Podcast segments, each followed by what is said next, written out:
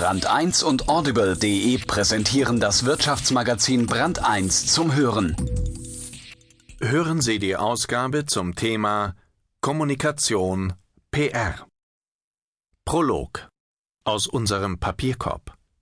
Sehr geehrte Damen und Herren der Redaktion, seit Anfang dieser Woche ist unser langjähriger Mitarbeiter Sven G. zum jüngsten jemals bei der IHK Stuttgart ernannten Prüfer für die Abnahme von Sachkundeprüfungen im Bewachungsgewerbe bestellt worden. Sehr geehrter Herr B. Totgesagte leben länger. Die Private Equity Branche leckt sich die Wunden und plant derweil bereits die weitere Zukunft. Dies ist eines der zentralen Ergebnisse einer Umfrage der Implementierungsberatung Cellaran Consulting unter 222 Executives der PE-Branche in den USA, Westeuropa und Skandinavien. Sehr geehrte Damen und Herren, MS&L Deutschland führt eine Kurzumfrage unter Journalisten und Kommunikationsprofis durch mit dem Ziel, ein Meinungsbild zur Rolle der Wirtschaftsmedien in der aktuellen Finanzkrise zu erstellen. Dieser Link bringt Sie zum Fragebogen. Das Ausfüllen dauert ganz sicher nicht mehr als zwei Minuten. Sehr geehrte Damen und Herren, am Montag haben wir Ihnen die Einladung zur Natuzzi-Veranstaltung Show Must Go In, die am kommenden Dienstag im Rahmen der IMM Cologne im Kölner Flagship Store von Natuzzi stattfindet, zugesandt. Wir würden uns freuen, wenn wir zwecks unserer weiteren Planung bis spätestens morgen eine Zu- oder Absage von Ihnen erhalten könnten. Lieber Jens B., wir freuen uns, Ihnen Pure Shirt, eine Initiative von Finlandia Wodka, vorstellen zu dürfen. Pure Shirt ist ein Charity-Modeprojekt, das sich für sauberes Trinkwasser in wasserarmen Gebieten einsetzt. Bussi Bussi zum Welttag des Kusses am 6. Juli. Die Deutschen küssen gerne, häufig und leidenschaftlich, wie eine Umfrage der Allianz ergeben hat. Zu Recht, denn die Medizin bestätigt, Küssen ist gesund.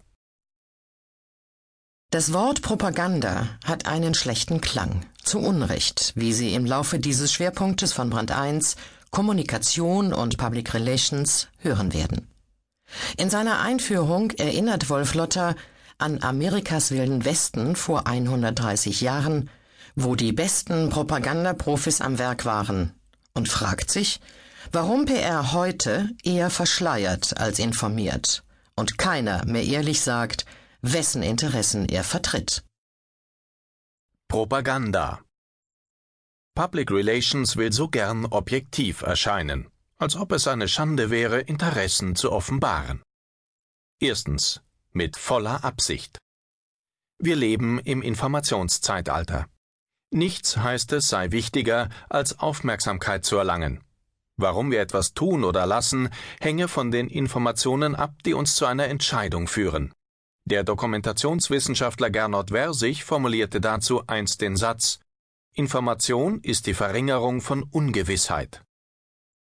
Ach ja? Und wie kann es dann sein, dass sich ausgerechnet im Informationszeitalter die Ungewissheit zur neuen Normalität entwickelt? Warum verstehen wir insbesondere dort, wo sogenannte professionelle Kommunikatoren am Werk sind, überwiegend Bahnhof? Zur Sache.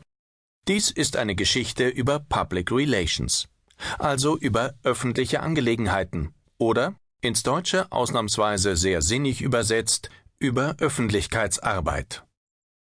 Das ist die Kunst, die Öffentlichkeit so zu bearbeiten, dass die Informationen möglichst positiv und freundlich ankommen.